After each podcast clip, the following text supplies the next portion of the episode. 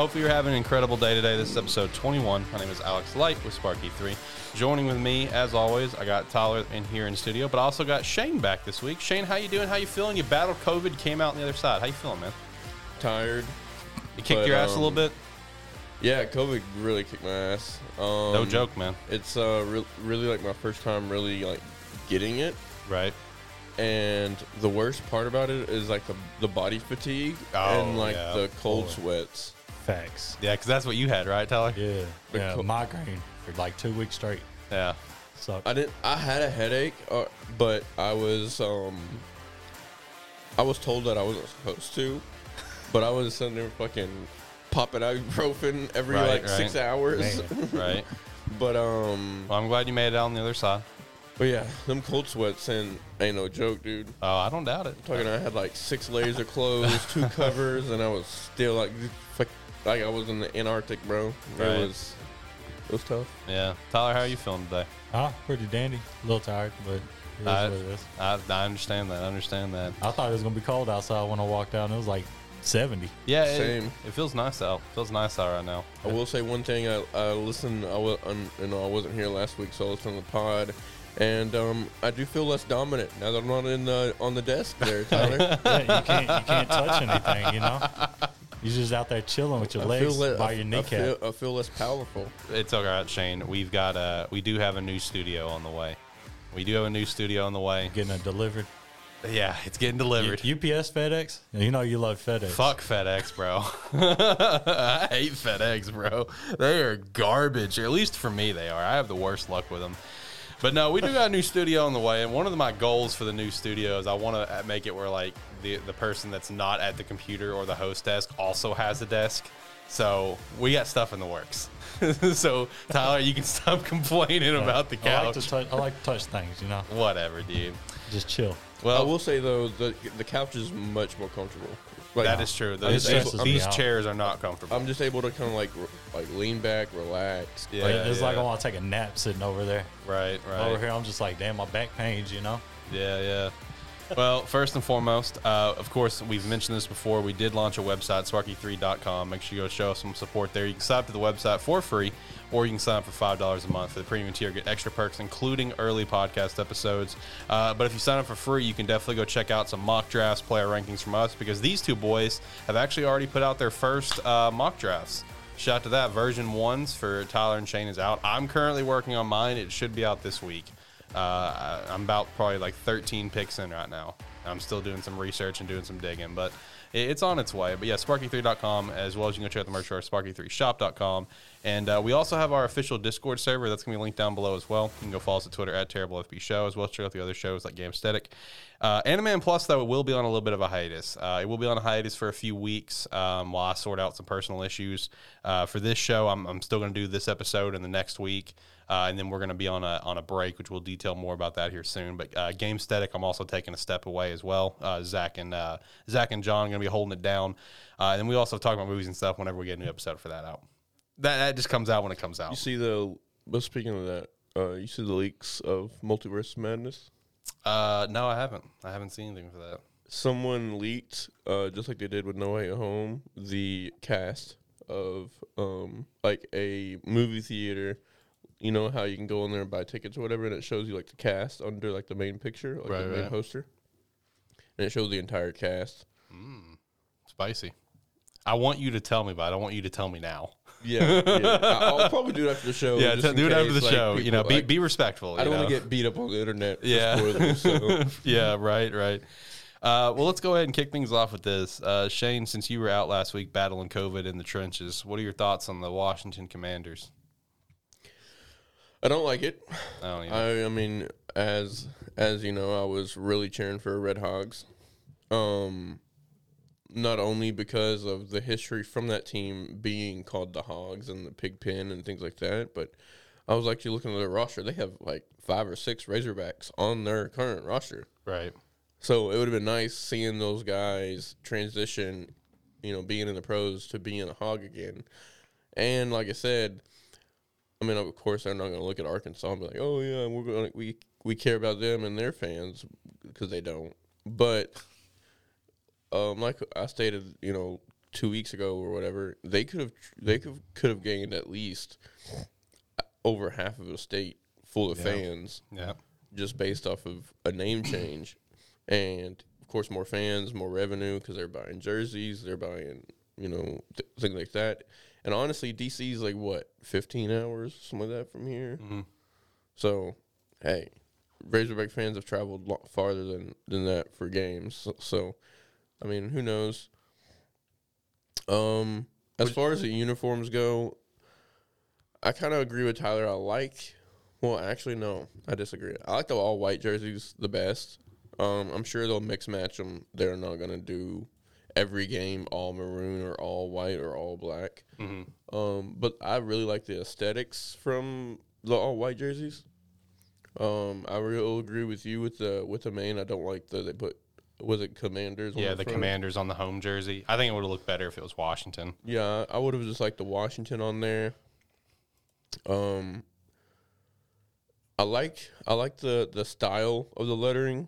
I don't know what about it kind of like brought my eye to it, but I really did like the style of the lettering, like the Washington on there. And I'm with Tyler as well. That logo, that established 19 whatever the soccer logo, style one, soccer style logo, that is pretty sick. See, I don't really care for it, because, like I said in last week's, I'm not a big soccer fan, so it doesn't ring a lot to me. It's just like, all right, whatever. Not gonna lie, that helmet's pretty nice though. See, like I said though, I actually don't mind. I don't mind the. I like the W, but then again, that's like my style of a design. Like, I mean, I like the last W they had too, but I do like that W though. That W on the front of the black helmet though, that bothers the shit out of me, dude. It's like a, you know, like the Senior Bowl when they had all stickers everywhere. Yeah. That's what that reminds me of. Yeah, that's the only reason why I really don't like the all black, is because of that W. But W on the burgundy helmet though, that does look clean. Yes. I like the little logo right there. Yeah, the little Commander's patch. And like even the numbers, like you see the numbers on the white jersey, how it kind of fades like light and red. Like the Falcons kind of. Gradient. And honestly, the maroon that they went with is a little bit darker, it seems like, than what the two previous teams were. And it goes really well. It seems like they brightened up the yellow a little bit, make it pop. I really like the color scheme. I really liked what they did with the jerseys. But overall, I'm going to have to give it like a 6 as far as like total. See, that's pretty sick. I don't know if that's real or I don't think concept. That's real. That's probably just a concept. Okay. But yeah, that one, the soccer one, yeah. Yeah, I really like that. They need to put that on the black uniform. It has, that would have been sick. It has the champions teams too, though. That's what I like about it too. Oh yeah, yeah. So yeah, I mean that is a pretty sick logo. I mean, you know, I'm just not a big soccer fan. That's why it doesn't like ring to me as quickly as it does you guys. That's clean too, right? Oh yeah, that's on that's on the black one. Okay, yeah. it's on the shoulders, it's on the sleeves. All right. But I think overall I give it like a 6.5. Maybe I can push it to probably a 7.5. Like once I actually see them, like maybe in Madden or like on the field, right? But just looking at it through Twitter and things like that, you know, I can look past the jerseys and stuff like that. If we would have had a better name, I just don't care for the name. I really don't. Yeah, I get it though. I do like it better than the Admirals or the Admirals or the Senators or whatever it was. Or, right. So I mean, out of those, I like it. I like the Commanders the best because, like you stated last week, you know, it is Washington. We do have all of our high command, and all of like higher up military people are there. So it does make sense in a general aspect, but I think as far as football-wise, I just thought Red Hogs. I mean, you both agreed that Red Hogs just would have. It just made sense because of the fan base, the history. So, yeah, it's looking like Arizona State. It does. Now that you pull up the Arizona State's alternates there, like everything about it, the alternate, the white, the color, like that stone cold looks like, except for the pants. The only thing that changes is they did a maroon helmet instead of the yellow. Yeah, and that in the pants as well. I don't know. Which I think they'll end up doing something like that. They're not gonna do the all same color. They'll do year. Like they're not gonna Oregon it, you know. Yeah, looking like a highlighter. No. They're gonna do like maroon shirt, white pants. You know, they're gonna do their classic stuff. Right.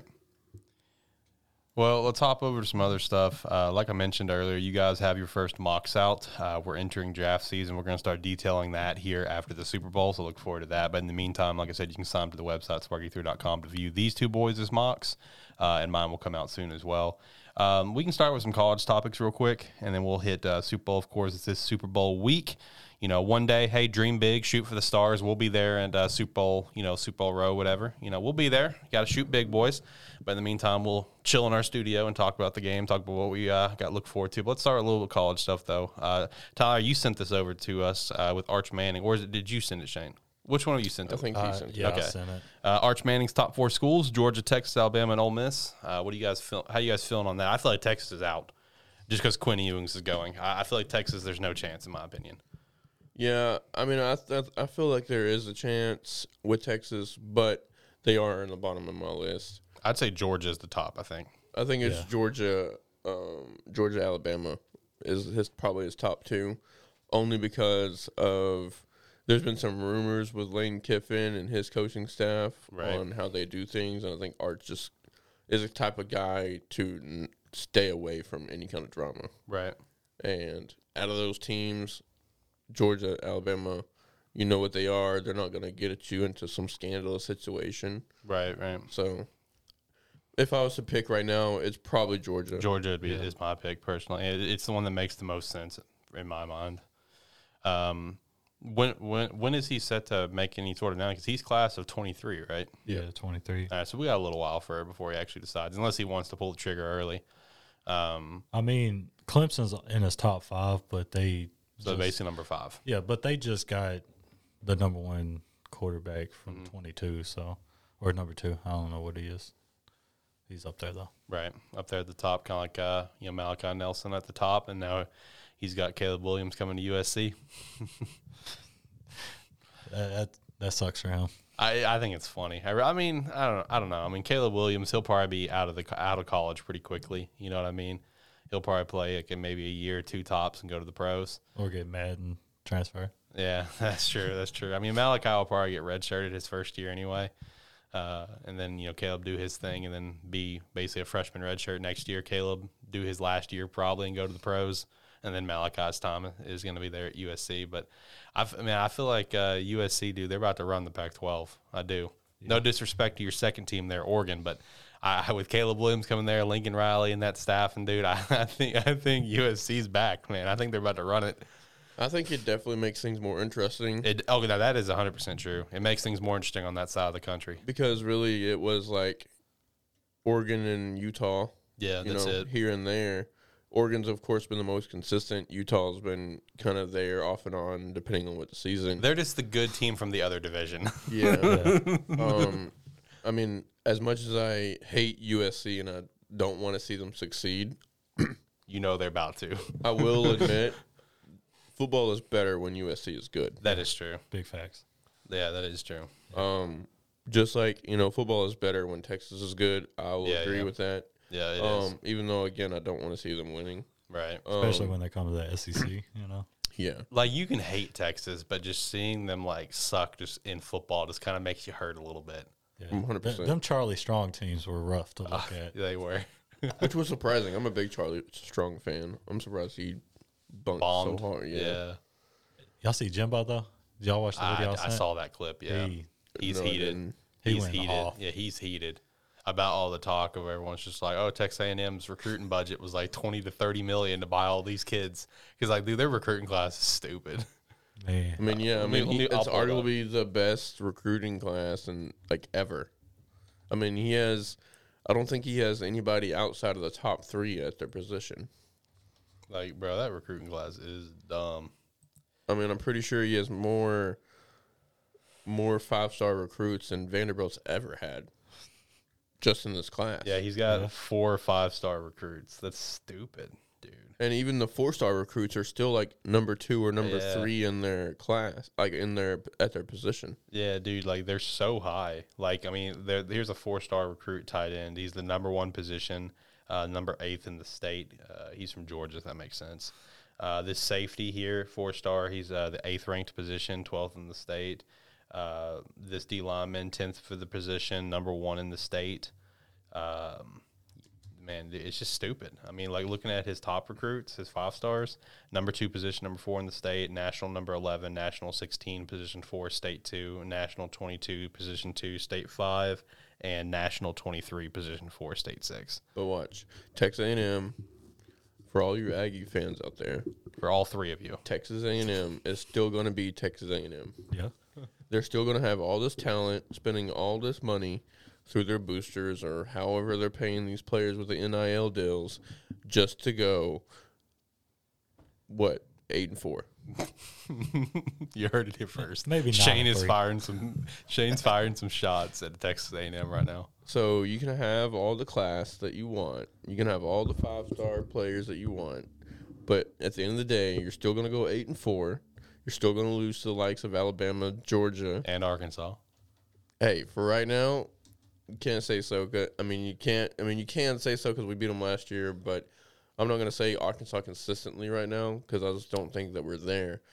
Of course, Texas A&M is going to have better talent than us, but we did kind of beat their ass this year, you know. But at the end of the day, you still have to go through Georgia, Alabama, and who knows? I mean, Florida always has talent. They're always going to be up there. I know they weren't there this year, but they're always somebody to be reckoned with. LSU's going to be up there, even though how cringy Brian Kelly is. That video, oh, my damn. God. And then the recruit turns around and recruits Alabama. Yeah, he's like, I didn't want this old man grunting on me, dude. I'm out of here. But, I mean, at the end of the day, I mean, they're getting all these high class recruits. Yay for Jimbo, but they're gonna go 8-4, 9-3. They're not gonna contend for the West, and then half their recruits will be gone next year. You seen their schedule? Look at this. Look at the easy games they got on there. Look at that. Sam Houston. Yeah, that's Sam Houston. They got Sam Houston. App State. First game of the year. Miami. App State, Miami. Yeah, I know Miami's. I know we're playing them this year. Then you got Arkansas. Because the Miami game's in Texas, right? Yep. I was thinking about trying to go to that game. That would be pretty solid. South Carolina, which South Carolina, they're going to be a team to watch out for in the East. Yeah, with Spencer. With Spencer and that tight end. They've got some decent recruits. I forgot who their coach is, but he's doing a great job over there. Beamer, yeah. Yeah. The son of. The mayonnaise. Yeah, the man is, and he's the son of the other Beamer. Frank Beamer, who was at VT for all those years. They got some solid. Auburn games. Is going to be abysmal. That's going to be easy. That whole program is falling apart right now. Yeah, we're about to talk about that. Yeah. Let's see here. You calling the upset? The Minutemen? I'm calling up. If anything, Sam Houston's going to fucking be the one. Hey, Minutemen's got, Adam Vinatieri's son, bro. Hey, that's pay them some respect.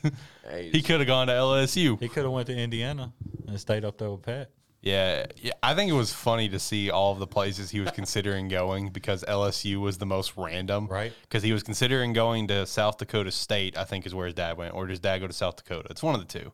I think it was South Dakota State. Yeah, South Dakota State. So he was considering that, Indiana, where his dad played and lived for the Colts, UMass, where his dad played and lived for the Patriots, and then out of nowhere, it's just like, LSU. It's like, all right, bro, whatever, man.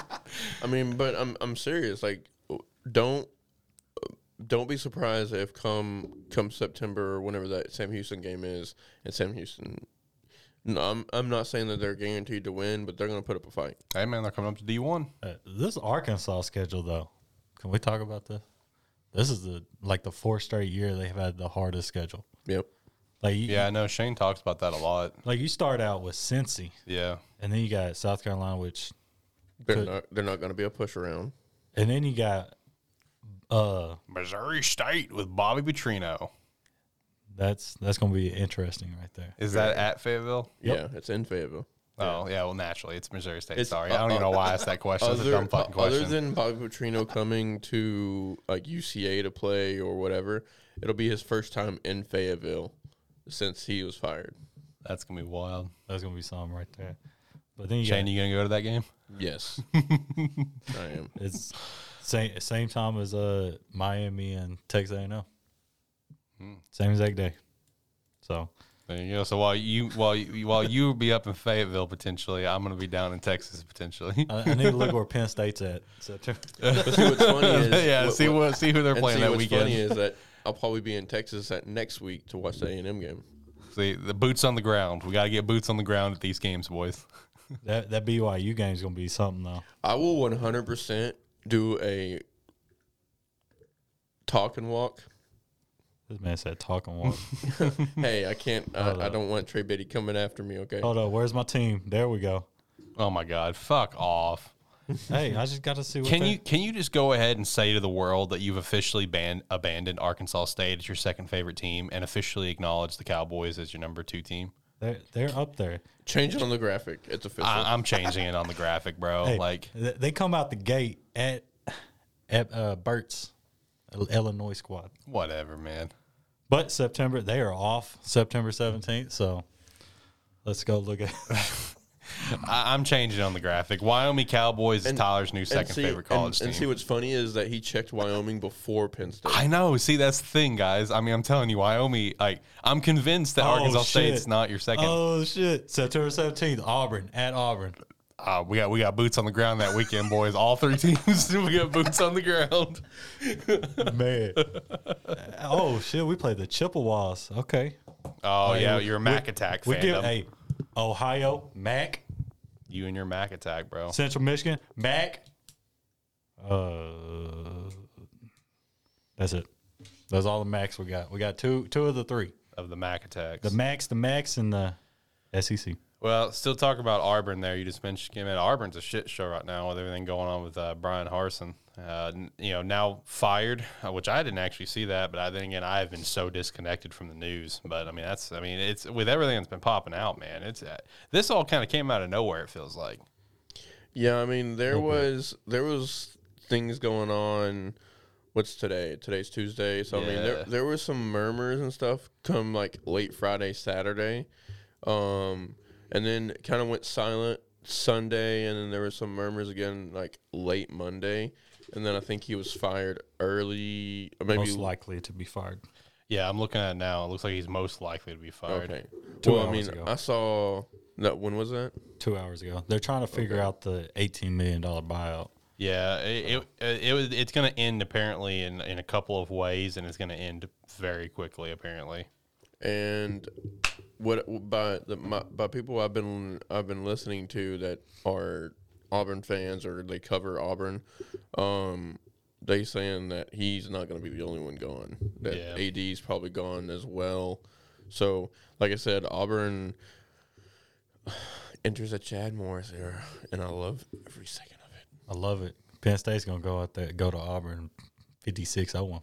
Oh, please do. Please. Hey, look at this Auburn schedule real quick. They can potentially start out. They could lose to Mercer in week 1. All right, let's go ahead and pump the brakes here. Okay, let's not get ahead of ourselves. They'll probably beat Mercer. Okay, probably not. But San Jose, Nick Starkle's still there? No. He's going. Okay, Javon's there. Okay, from Hawaii. So San Jose's gonna beat Auburn. Penn State gonna beat Auburn. They're gonna start. I guess I'll give them that. They're gonna start 2-2 because the Missouri is abysmal too. So true. Okay, 2-2. Could lose. Where's the next W? Looking at it from here, so they're gonna start 2-2 potentially. LSU, so that'll be 2-3. Georgia 2-4. Ole Miss. Yeah, I don't. Is that Western Kentucky? That is Western. That Kentucky. Might be a win. Maybe. Yeah, they got Zappy so. Watch us say this, and then Auburn just, like, fucking figures it out. So, like, that'd be – yeah. Auburn got – what was the quarterback? Who'd they get? They got Dart, didn't they? Was it Dart? Or was that Ole Miss that got Dart? No. I thought Auburn got Dart. Don't look at me. This man said, don't look at me. Let me – No, dude, Auburn's in a tough spot, especially like this late in the game, dude, for you to get rid of your coach and have to quickly figure out a new coach. Because that's what I was saying about the Hawaii thing is like with everything that was happening with Todd Graham, dude, it was so late in the game to try to hire, you know, where it's just like who's going to be your candidates at this point, you know, because you're so close to the point where you got to get recruiting done and shit, which, you know, at this point, the recruiting should pretty much be done anyway as at this point. But Texas A&M quarterback. Oh, okay. Yeah, that's right. Or Calipari. Or whatever his name is. But I mean, losing your coach at this point in the game, dude, that's tough. You know, we're not far away from spring. And not only that, like I said, losing AD as well. Yeah. So there's been rumors saying that, I don't know if it's rumors or it's just Auburn fans, you know, saying what they want. But I was on Twitter and I seen some Auburn fans say that they want, like, Joe Judge as their coach. They need to look at Bill O'Brien. That's true. That's true. That'd be quite the hire, going from Bama to Auburn. Because if he gets his quarterback, he's a good coach. But yeah. Other than that, he ain't shit. Yeah, no, that's actually a candidate to watch for. I could actually see that one happening personally. Yeah, I could too. All right, let's hop over to some pro talk. You know, this is, of course, being Super Bowl week, big week, boys, big week, big week. Are we playing anything for Sunday? I don't know. I mean, even if I'm in Italian, I don't know what you got planned, but I don't have. I doubt I'm going to get invited to any Super Bowl parties this year. So that was so sad. I know to say, man. But so I probably won't. We're going to do something here. I probably wasn't going to do anything, which obviously you know why. Yeah. So I, you know, if it wasn't for that, I was gonna we might have done something. But I mean, if you guys wanted to do something, like if you guys want to come over and use the studio, you're more than welcome to. I just don't know if I'll partake, but I got you. Yeah, I mean, we'll talk about it. We'll tweet it out at a terrible FB show as well as our own respective Twitters. We'll figure something out if we want to do anything. I probably won't. I don't know. We'll see. I've got a very very busy next few days. Oh, I bet. So, I don't know. We'll see how it goes. But let's kick things off, though. We had the Pro Bowl this past week. And, man, Pro Bowl is an absolute joke. I mean, it is. It has been for years. What would you guys do to change it? You know, a lot of people say just get rid of it. I don't know if I would say get rid of it. Because it is an important honor, you know, that people look at when talk about Hall of Famers and players and stuff. But, I don't know, maybe something can be changed about it. And I'm not going to sit here and I'm not going to push the narrative that I think it needs to be changed to where it's going to really put these players to want to be a lot more physical like it used to be, you know? Because you do have that rare situation like Tyler Everett, who got hurt in the Pro Bowl, you know, and then missed like the first 8 games of the regular season because of it. You know, those do happen, but I don't know, maybe there can be something to do to fix the Pro Bowl where you still have it and it can still be, because at the end of the day, all the Pro Bowl is meant to be fun. I mean, it's, yeah, you know, don't take it serious. This is what I'm stating, right? I think you should play 11-on-11, right? No pads, and treat it like a 7-on-7 style, to where, you know, I mean, it's kind of sucks for kickers and punters, but yeah, you kind of start on the Pat ain't gonna like you. Yeah, I know. Sorry, Pat, if you ever find this. The brand. You're gonna be on the show Friday morning. Yeah. In that case, fuck the kickers. Get me on the show. But I mean, they could easily do 11-11 type thing, but treat it like a 7-on-7 to where, you know, it's no pads, no nothing. They could have a flag, or they could just do their touch or whatever they've been doing. I know typically on 7-on-7 they do just touch.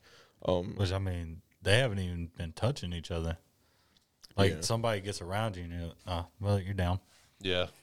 I mean, I think that's all fine and dandy, because I think that'll kind of give kind of like that backyard feel that sometimes, you know, players and the pros kind of lose that kind of like backyard feel when it comes to football, because, I mean, it's their job.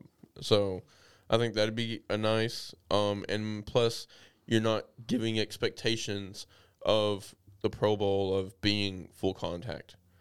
Because the biggest surprise for me was when I tuned in, I'm like, okay, they're all suited up, they're in pads, they're in full uniform, and they're over there like tapping each other's butts to get down.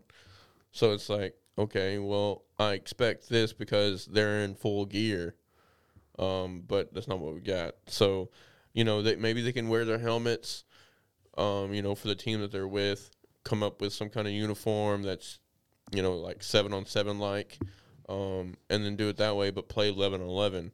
And then as far as, like, an extra football game to watch, I've been seeing this for years. Put the two worst teams together. Yeah. And have them play for the #1 pick. A lot of people still pitch that, personally. With the pick situation, I think they should do the the lottery like the NBA.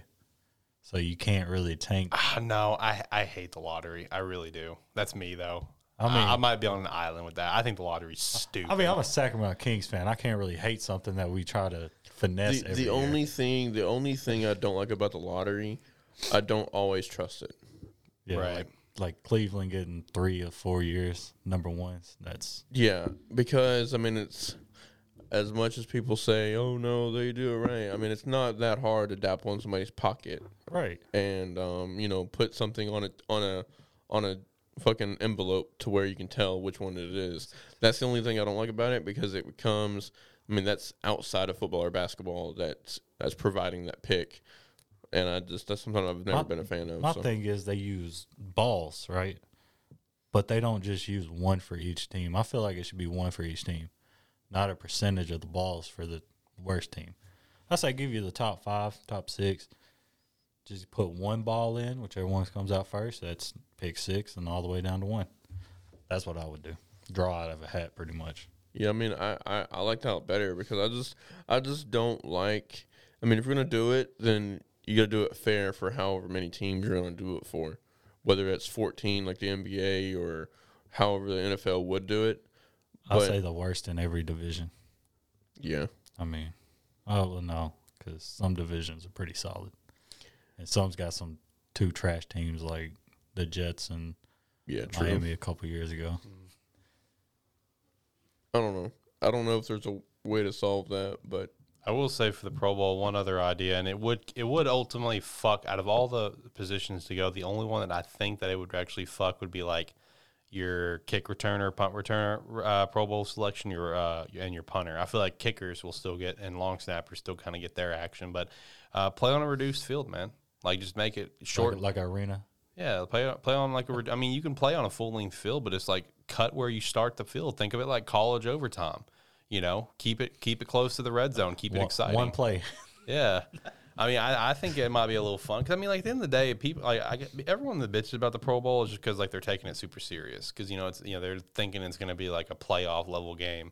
But, like, it's just dudes out there having fun. It's like the NBA All-Star game. Yeah, I mean, well, that game is usually pretty serious, in my opinion. Well, now they got it switched up to where it's, like, you go to a certain number.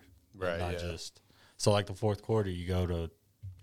Let's say, like, because it restarts every quarter. Mm. So you go to, like, 24 points. And then whoever gets first, I don't really like that. Mm. I like the 178 to 169 or something. Yeah, those scores are ridiculous. But, like, I don't know. I mean, the Pro Bowl is just fun, dude. Because then you can get fun matchups where, like, players get to go to play other positions, like seeing the two Diggs brothers go at it but on opposite sides. Lock them down. Yeah, Trayvon being a receiver, Stephon being a DB. Like, that stuff is really just fun for me to watch as a fan. I mean, yeah. I agree. But the thing that gets me is the contact thing, right? Yeah. If you're going to be in full pads, make it contact. Right, yeah. I mean – And if you don't want to make it contact, that's okay with me. I completely agree with player safety, and I mean these guys are. I mean it's their career, it's how they make money. So I completely okay with it being no contact.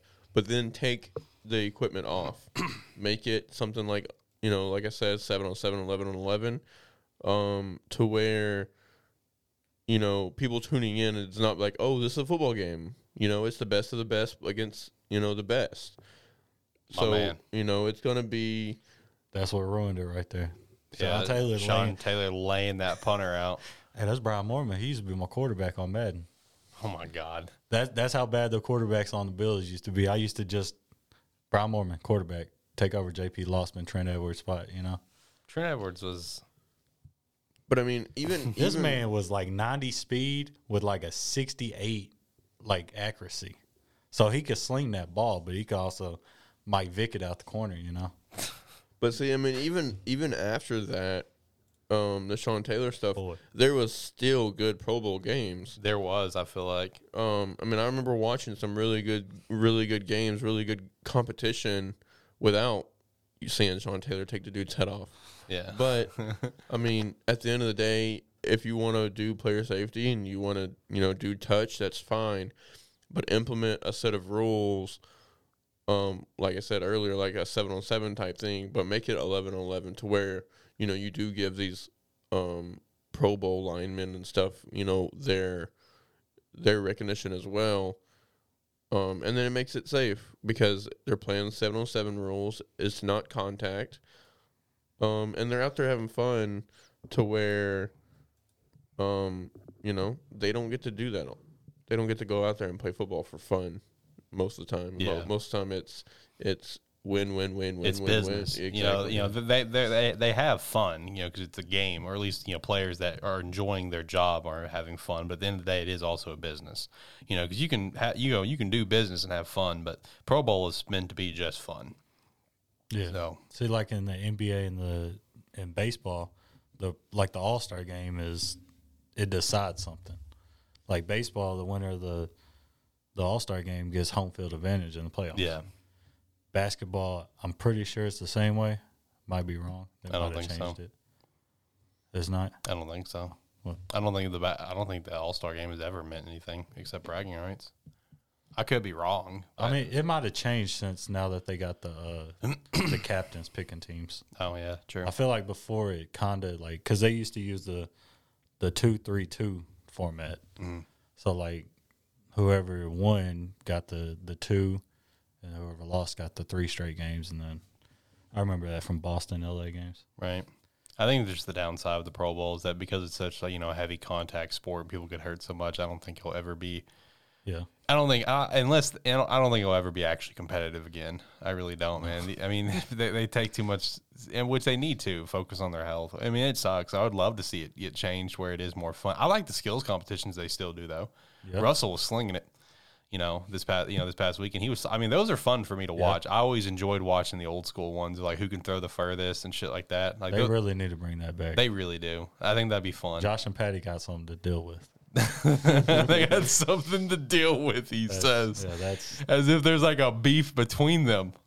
No, it's a beef between fan bases. Exactly. It's not between them. They probably don't care. They kind of want to know. Oh well, I feel like that would be pretty entertaining. Oh, no, I like the skills competition. That's all fun. That's good stuff. Talking about one of our Pro Bowl quarterbacks in this past weekend, Kyler Murray, man, you know, unfollowed everything Arizona Cardinals on his socials, deleted all of his pictures, anything involving the Cardinals, you know, kind of indicating he wants out of Arizona. Man, this feels very, very random. Like, this feels like it came out of nowhere. Like, I know we're not too far off from, like, a contract year sort of stuff for him, but even still, like, this feels a little dramatic, in my opinion. Send a message, pay the man. Yeah. I don't know. This just feels dramatic to me. Dramatic and out of nowhere. Yeah. How you guys feeling that? You think he's going to force his way out of Arizona? And why? Tired of Cliff? Tired of these in-half, you know, losing series they're having? I don't know. I started watching Ballers last night. Ballers? Ballers on HBO. Man, I love that show. So, you know, not to be happy about it, but I kind of watched the whole entire first season last night. Solid. But solid. Anyways. Hey, season 2's up there. But, you know, seeing how things, you know, of course they're theatrical. Right. But, you know, seeing stuff between, like, financial advisors to agents to, like, the GMs and, like, negotiations and stuff, I can definitely tell how things could be rocky in that situation.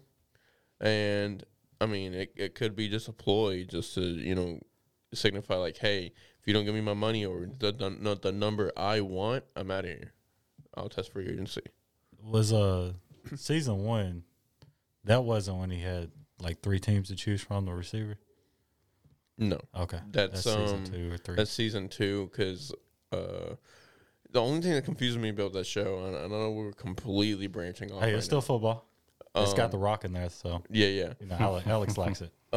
So the thing is like I think his name's like Jarrett. Yep. Dwayne, no, not Dwayne. Darian Jarrett or something like that. But anyways, he originally played for Green Bay. He hit some dude in the face, got signed by Miami, and then like after season 1.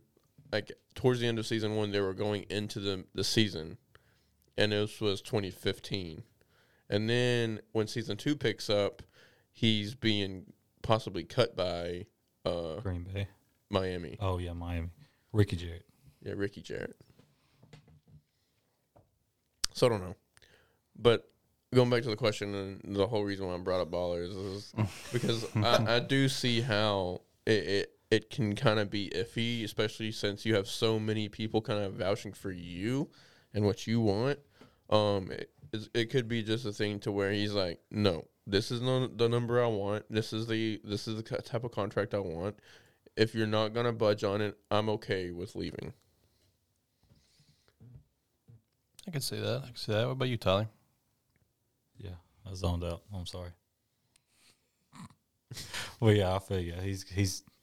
I feel like he wants his money. Yeah, this is just a money move is really all it is, because it's very challenging for me to see the logic that he wants out of the organization unless there's something wrong with, like, let's say the GM or Cliff, like he's tired of Cliff, whatever. Because I mean, the team is built. You know, he's got a good team. Got, you know, in my opinion, the best receiver in the league there. You got AJ Green there. Okay, you got J.J. Watt, who's still, you know, it is sure trademark J.J. Watt and gets hurt, but still J.J. Watt, he can still go out and play. You know, you got Budda Baker in the back. I mean, you've got a good defense to help you out. You got a good, you know, offense to help you out. Pro Bowl running back and James Conner, which still shocks me, but okay, whatever.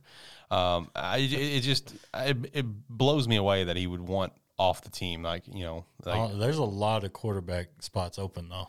Yeah. See, maybe he wants to go to Tampa. That was my first guess. I also saw his odds for that, where he's like plus 500 to be the next Tampa quarterback. I'm like, I don't know. He can go to the Giants. Which I don't know what the hell Tampa's going to do. They got their star in Kyle Trask. Hey, come on, man. You see long neck? Stop. They want to use him.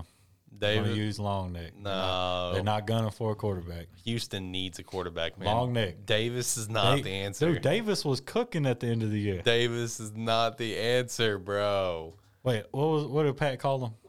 Not Davis. He called him something else. Damn, I can't remember. Davis ain't the answer, dude. Dude, Davis was cooking, man. Look at this. Look at these stats to end of the year. 301, 3-0. I mean, he kind of struggled right there. But I mean, technically, he was the second best rookie quarterback on this fast draft for the season, dude, behind Mac. He was cooking, I'm telling you, man. He had that one bad game against Indy and Buffalo, obviously. Obviously, but other than that, hey, you take them 2 games away, this man threw 4 interceptions. How many TDs? 16. So he would have been 16-4 without them 2 games. I mean, he did. 16-4 is impressive. I mean, with minus those 2 games. Honestly, if you take away the Buffalo game, he was still cooking, because he only had 87 passing yards that game. I don't know. I mean, well, I will say this. Davis Mills is a Lovie Smith type of guy. I will say that. Look at that picture, though, man. I know. Long neck. Long neck. You are just – you have the biggest heart on. I mean, I can see it from under the table right now. Josh McCown should have been his coach, okay? It would have been my 2 quarterbacks in the same room, man. Is Davis Mills your second favorite quarterback in the league behind Josh? He's getting there. He's getting there. But that figured it'd be Danny Dimes. That's true. You are a big Danny Dimes fan. What's wild is I used to be a big Davis Webb fan when he was in college. Now guess where he's at? Back with Danny Dimes in New Jersey. Yeah. It's wild. It's wild how things work out. I don't think Davis Mills is going to be the answer, but, I mean, it makes sense that they're going to go with the default route and stick with him, because they went with the default route for the coach. I mean, I did say he's going to be a superstar, so. We'll follow back up with that, you know, in a year next or two. Year. Yeah, we'll see how he does. Set a reminder for next year. Go ahead and timestamp this where, you know, he called you out on your bad takes. We'll call him out on this one. Clip that for next year. Okay, know. I got you.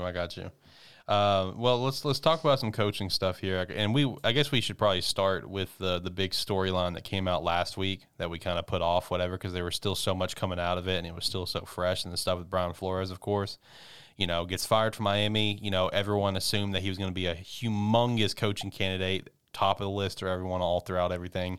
And then it's just like, you know, each job that we're hearing that he's getting interviewed for, someone else gets hired over him, one thing after another. And now he's suing the entire NFL over their hiring practices. You know, I listened to a little bit of his interview with Get Up, I believe is what it was. He had his 2 lawyers there with him. I meant to go back and listen to the rest of it. I got tied up with something. But, I mean, I give him complete props for what he's doing, because, and he even openly admits that he understands that he's probably sacrificing his career.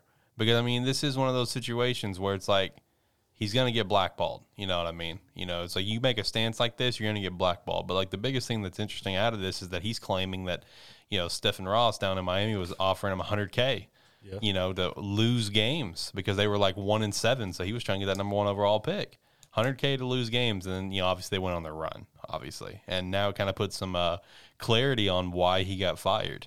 But, I mean, this situation is wild, dude. I mean, he does bring up some good points when it comes to, you know, you look around the league, you look around how many head coaches are not white, very few. You look at owners that aren't white, only, Khan's the only one that I can think of. It's not just, you know, just trademark Caucasian.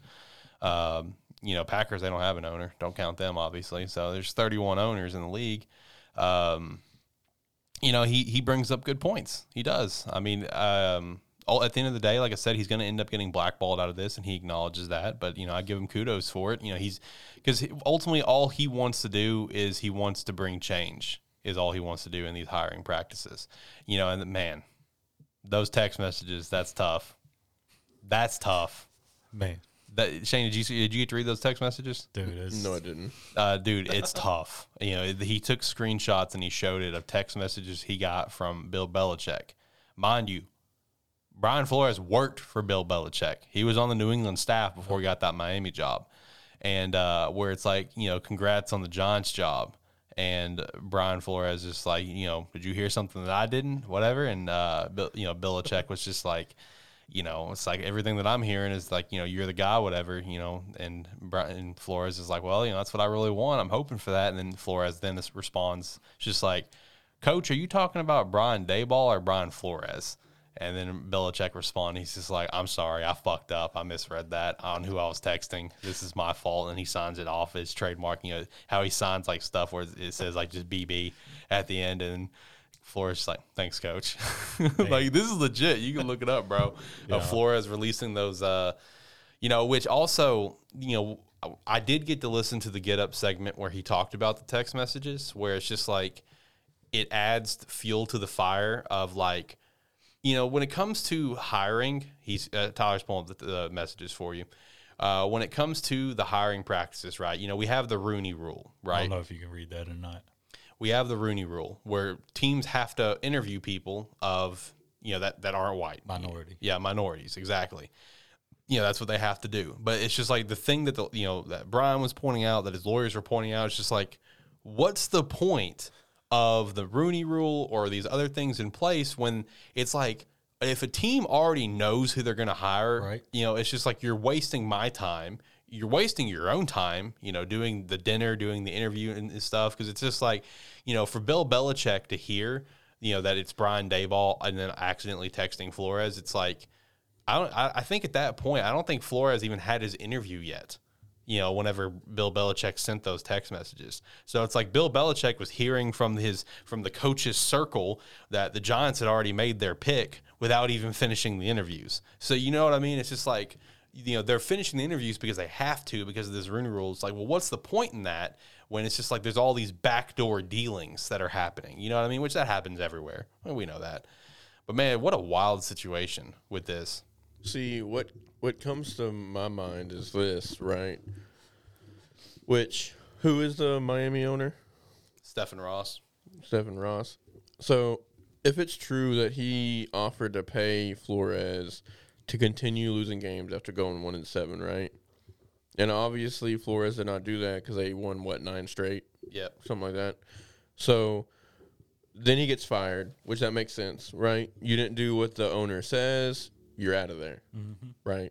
Because we even said it on the show when he was fired, like, what the fuck is Miami doing? Yeah, that fire caught everyone off guard. Like, everybody was like, why is he getting fired after winning 9 straight games? Looking like he was putting things together the way that you should, and then you get fired. Well, this comes out, you're like, okay, well, that makes sense.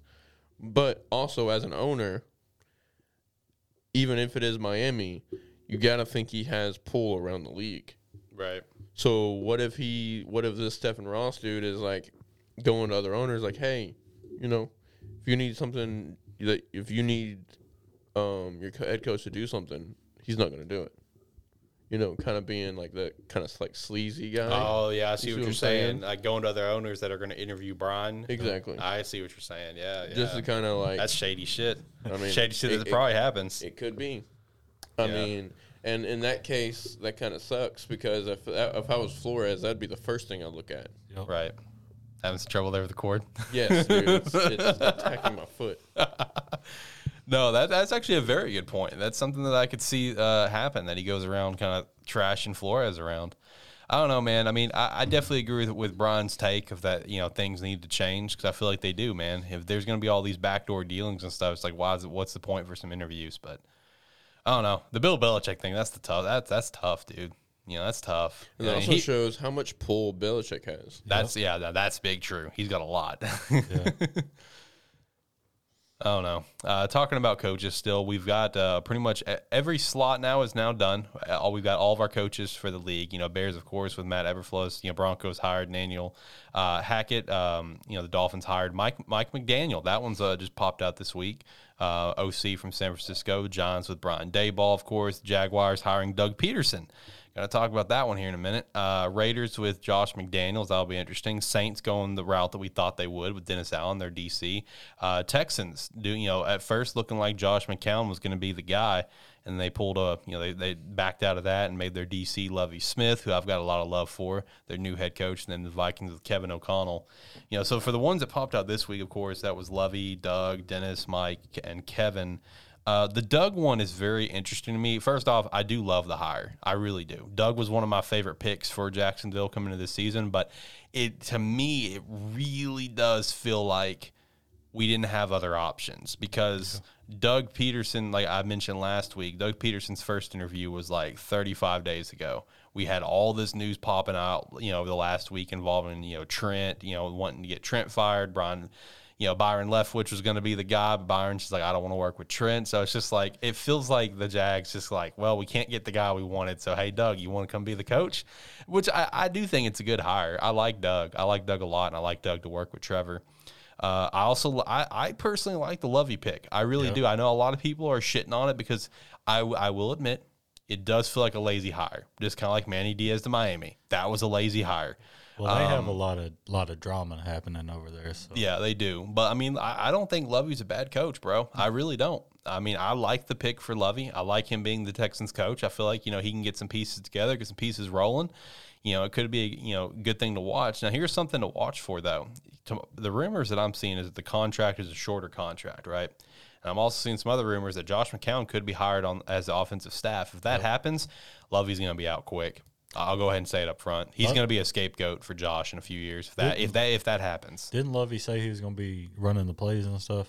I don't know if he said that. I feel like one of them. I mean, if he did, it would be defensive plays. But isn't Lovey? He's a defensive-minded coach. Yeah. So, I mean, he would run defense. Which, you know, I got to say, you know, a lot of people look over this because of how just, like, bad the Texans were and all the drama. But the Texans' defense this past year, they weren't terrible. Yeah. They were terrible as overall statistics. I think they were mostly, like, in the 20s. But like, you look at one notable area that drastically improved was takeaways. You know, takeaways from the season before, they were ranked, I think, I want to say in the 20s or so, but takeaways from this past season, they were, I think, I want to say a top 10 ranked team in terms of takeaways in 1 year of Lovey coming in and being the DC. You know, so I feel like Lovey can get this team rolling. You know what I mean? I feel like I like the pick personally, but that's also coming from a Bears fan. He did a lot of stuff for us. I also like Mike McDaniel and Kevin O'Connell. Dennis Allen is the only one that I'm kind of iffy on. I just feel like that was a really lazy hire for the Saints, in my opinion. But I do like Mike McDaniel a lot, and I like Kevin O'Connell as well. But the one interesting thing about Kevin O'Connell, and I've got stats pulled up for this as well, because I want to make a little bit of an argument here. That's not the right page. That's the right page. One thing about Kevin O'Connell going to the Vikings is that he really delivered in his interview and stuff that he's there for Kirk. You know, he's a big fan of Kirk Cousins. He thinks Kirk can be the guy, and that's the argument I want to make is that I don't fully understand all of the hatred for Kirk Cousins. I really don't. Like I understand like he's not like. I guess the hate lies that everyone is just expecting a Super Bowl, you know, which is fair. You know, all fans should be like that. But, bro, you look at Kirk Cousins' stats, and this dude slings it, man. Like, you, seriously, like, let's look at just this past year, okay? 4,200 yards, 33 TDs, 7 interceptions, right? Completion percentage, 66.3. I mean, season before, 4,200 yards again, 35, 13 when it comes to TD interceptions. Year before that, 3,600 yards, 26 TDs to 6 interceptions. Before that, almost 4,300 yards, 30 TDs. I mean, just a few years before that, he almost had 5,000 yards passing. I mean, the dude slings it, man. I feel like Kirk can be the guy for the Vikings. I do. You know, just keep building some more pieces around him. You know, which he's already got good pieces. You know, let's work on that defense some more. And I feel like the Vikings can legitimately make a run if they had a good coach. Because let's be real, I'm not going to blame Kirk for any Vikings problems they had. I'm going to blame Mike Zimmer. Mike Zimmer was a very average coach, and that was very clear that he was an average coach. I mean, what's you guys take on some of these hires? How you feeling about some? Who you hate? Who you don't like? Well, I said the same thing. Who do you hate? Who do you not hate? There you go. I like the Lovie Smith hire. I like the Doug Peterson hire. I think, in my personal opinion, now Lovie Smith just kind of came out of right field. I didn't really see it coming. Yeah, it did. It did. And frankly, I've always been a Lovie Smith fan. But kind of bad on my part. I didn't know he was on the Texans staff. Same. I think I'm the only one here that did, but you know, he's rocking a nice terrible little show. He's rocking a nice little beard. Yeah, he got that thing. That's that Illinois beard. That is the Illinois beard. Got that thing going because he had that all throughout his years at Illinois. I mean, he had that beard rocking. But, I like the hire. I like the Doug Peterson hire. I like the Doug hire a lot. I really like the Vikings hire. Other than that, I think with the others, it's just kind of like a wait and see kind of thing. I think the Josh McDaniels hire it could potentially work out. I think the Raiders, right? Yeah. If I'm not mistaken. I think that could be good for them. But other than that, like I said, it's kind of wait and see kind of thing. And addressing the Kirk Cousins thing, I think it kind of comes down to people don't really respect him because he doesn't win playoff games. Yeah, or like national like TV games. Yeah, he doesn't win those primetime games. Yeah, that's what I was looking for. So, but I mean, you're right. I've always liked Kirk Cousins. I've always known that he's a guy that I mean, hell, I followed him at Michigan State. Yeah, yeah. He was a baller at Michigan State. Oh yeah. Because I think he was there when Madre was there. Was he there with Madre, or was Madre after? And I'm speaking of Madre London. I think after. I might be wrong though. But I've always been kind of like a Michigan State. I wouldn't say fan, but I definitely follow them. Supporter. Yeah, just due to family ties. Just to have a team in the Big Ten, Yeah. Because I'm definitely not following Ohio State. Fuck all that noise. Fuck Ohio State, bro. But, I mean, his team's Illinois or maybe Northwestern. I don't really have a team in the Big Ten. Hey, speaking of Northwestern, Joe Hyman from PA will be their running back next year. Damn. Shout out to him. I do feel like you need a team in every conference, though. But I don't have one for the Big Ten. Yeah, mine got fucked up when Nebraska went to the Big Ten. Oh, because then I lost a Big 12 team, and I'm like, God damn, man. Kansas, I guess. I don't know. Kansas, he says. I mean, I don't know, dude. No, I was also – my Big 12 team, my supporting team was Oklahoma. Yeah. Or Baylor. Baylor, dude. Baylor's got some. Baylor Tigers. Baylor Tigers. Yeah, you brought it up. I know. And if anybody listening doesn't know where the fuck that joke comes from, it comes from my 24-hour stream. I was like 17 and a half hours straight into it. You're just like, oh, yeah, the Baylor Tigers. The Baylor Tigers, I really love them. I was like, go Tigers. Yeah. So that didn't go right. But – honestly, with Cincinnati coming in, they may be with the team. I do like Cincy, So who else is going in there with them? UCF. So that, that would technically be my Big 12 team. UCF, BYU, and Houston. Yep, those are the four. BYU might be the Jimmer school right there. Oh my God, stop, Jimmer, stop. Which is interesting because Arkansas plays BYU next year. Yeah, thanks. And Cincinnati. Yep, man. Why did that be played Houston or UCF? Tough. But yeah, what do you think about the dad ball hire? Yeah, and John, I feel like that was the. Oh, I guess you didn't say the Bears either. Yeah, I don't really like the Bears hire. I think it's a very Bears thing to do. It is, dude. Now, see, I think y'all missed out. I think we did too. But I will say this: like, while I do feel that way, and I feel like it's a very trademark Bears hire, I will say that they're building a hell of a staff. I will say that. I love our OC hire with Luke Getsy. I'm a big fan of that hire. I am too. I like that. I mean, there are things that we're doing that I do like, but y'all are cooking something. The main thing that I like about Matt right now is that Matt has openly acknowledged that he's not calling defensive plays. Obviously, he's not calling offensive plays. He's a defensive guy because he openly acknowledges the one fault that Matt 1.0 always had, where, you know, Matt was trying to do two positions at once. You know, the head coach needs to be the head coach of the entire team. So that's the one plus that I've got on Matt right now. Matt 2.0, that is that he openly acknowledges that he's got to run the whole team. But I still agree with you. The hire doesn't set well with me, but we'll see how it goes. Hey, it could turn out to be a Sean McDermott hire. So it could. It could. Out of nowhere, you know? Yeah, so I don't know. Like I said, when the hire was made, it was going to come down to the staff, and I do like the staff that we're putting together, most notably Luke Getsy. I do love that hire a lot. Man. So especially since we stole him away from Green Bay when he was basically poised to be the Green Bay OC. So I'm a big fan of that. Let's go. Has Green Bay got anybody? Yeah, they who'd they hire as their OC? It was someone from within the staff. Oh. Yeah, I don't remember his exact position. Maybe tight ends coach. They ain't even got a tight end. Yeah, they have Big Bob Tunyon. Oh, yeah. He got hurt. That's why you probably forgetting about him. Yeah, he was on my fantasy team. That's probably why. Or maybe he wasn't. I don't fucking know. I remember seeing him, though. I really like the Denver hire. Yeah, I like Hackett. You know, Hackett was kind of my number one choice. Hey, you know what's gotta happen after that. Yep, A-Rod. Yeah, and call it A-Rod crew because he's bringing some people with him. He's gonna bring a whole crew. He's bringing the posse. He's bringing him some two receivers to go with him too. Yeah. Was it Scantling and Adams, right? Yeah, that's his goal. See, the thing is about these hires is like, you know, while we can like a majority of the hires, man, every hiring cycle, you're going to have those coaches that are going to be dog shit. Which of these coaches are going to be dog shit? That's the question. Okay. There's going to be someone on this list. Let's put it out here now. Who's the first one to get fired? Lovey. God, now. I think Lovey, unfortunately, I think he's a scapegoat. Who did Miami hire? Mike McDaniel, OC from San Fran, which he is a character.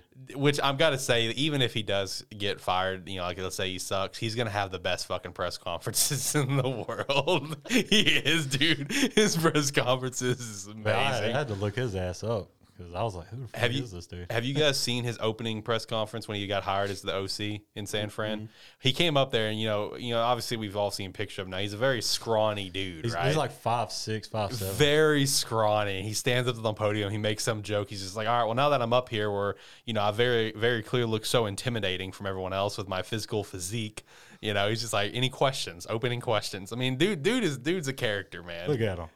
Dude's a character, man. His press conferences are going to be legendary. Goes to show you, they'll hire anybody. Dude, they're going to be legendary. They're not hiring you because of looks. Yeah. But no, you know, who do you guys think out of these coaches are going to be like the first to be fired? Who do you think is going to be dog shit? Because like I said, every hiring cycle have them. We may like some of these hires, but there's going to be someone who's going to stink. Who's it going to be, though? I think Lovey's going to potentially be the first to get fired, and I think it's just because he's a scapegoat. I really do. I genuinely think he's a scapegoat. Unfortunately, I do too, but my thing is like, why not just go with McCown in the first place? Right. Is it because he's not ready? Not ready, or you got to build him up. Yeah, all because he's never been a. All coach. He's done, yeah, he is. All he does is high school coaching. But that's it. That's the problem. Damn, that's quite the jump. High school coaching. I don't even think he's a head coach. I think he just helped. He might be a head coach. Damn. I know Chad Morris. Yeah, like going from that to NFL head coach, like that's wild, bro. Speaking of high school head coaches, my boy Dan Connor was a high school head coach in 2016, 2017. Can y'all guess what his team went? Nope. 1-9. I had to look it up. I looked up the team, and it took me to a Washington, D.C. team, and I was like, 0-11? Nah, he's better than that. So I looked up what state it was in, Pennsylvania, obviously. I mean, Penn State. I looked them up, 1-9. I'm like, God damn, how are you even a coach? Then he went to, like, some college and for, like, linebacker. But now he's part of the Patriots staff? The Penn State? Yeah. As a defensive analyst. Oh, okay. He's an analyst. He ain't even a coach, really. He's just – he just crunches numbers. But anyway, back to the coachings, hires and fires. I think Lovey's definitely up there. I think, honestly, Doug Peterson could be on a hot seat just because – last minute. Yeah, just because it's a last-minute kind of hire. It's not necessarily who they wanted. Yeah. And, honestly, I think out of everybody, I mean, besides, I mean, he's got top-end talent to deal with right now. A lot of money as well. Yeah, a lot of money. So, draft capital. I mean, if he goes and debunks the situation, it can very well turn ugly. I mean, especially if they start off like that. And that's a great point. I'm going to have to double down on that with you. I think Doug's going to be on a short leash because at the end of the day, that's not their top candidate. Oh, they got Pep as their offense coordinator? Yeah, Pep Hamilton. And then Mike McCoy behind them. They're setting it up to fire him. Yeah. Oh, 100%. You get hired to get fired. Come on now. Yeah. Like, I think Doug's going to be on a short leash, unfortunately, because at the end of the day, we got to keep in mind it's fucking Jacksonville. This organization's a shit show. So that's actually a good call, Shane. I think he's on a short leash, honestly. Other than that, I mean, of course, I mean, being in New York or New Jersey, you're always going to be on a hot seat. Yeah, 100%. So Dayball, unfortunately, because I really like to hire. Not to be kind of dumb here, but who the fuck is the Jets coach? That's Sala. Yeah, that's Robert Sala. He was the DC from San Fran. He was also the Baylor Tigers coach. Okay, buddy. All right. Hey, look at their offense coordinator though. Is that Mike Kafka? That is from Northwestern. Indeed. Defense is Wink Martindale. I will say, out of all the coach candidates, the one coach that's going to be on the longest leash by far will be the Bears, just because it's the Bears. That's how they run, man. We saw how it went with Nagy. Hey, they're going to flip the script. They're going to fire him 3 games in. No, he's going to be on the longest leash, like, by far. Out of all these coaches, he will easily have the longest leash to play with. Yeah, I think Hackett, if he don't get Rodgers, he might be a little bit short of a leash. Yeah, you're right. If he doesn't get the quarterback position down, Hackett's going to be on a 2-3 year run here, and he's out. And then McDaniel was just wild card. They were just like, fuck it, we got to hire somebody, you know. Right. Dabs, he's going to be pretty decent. Doug, obviously short. McDaniel's might be.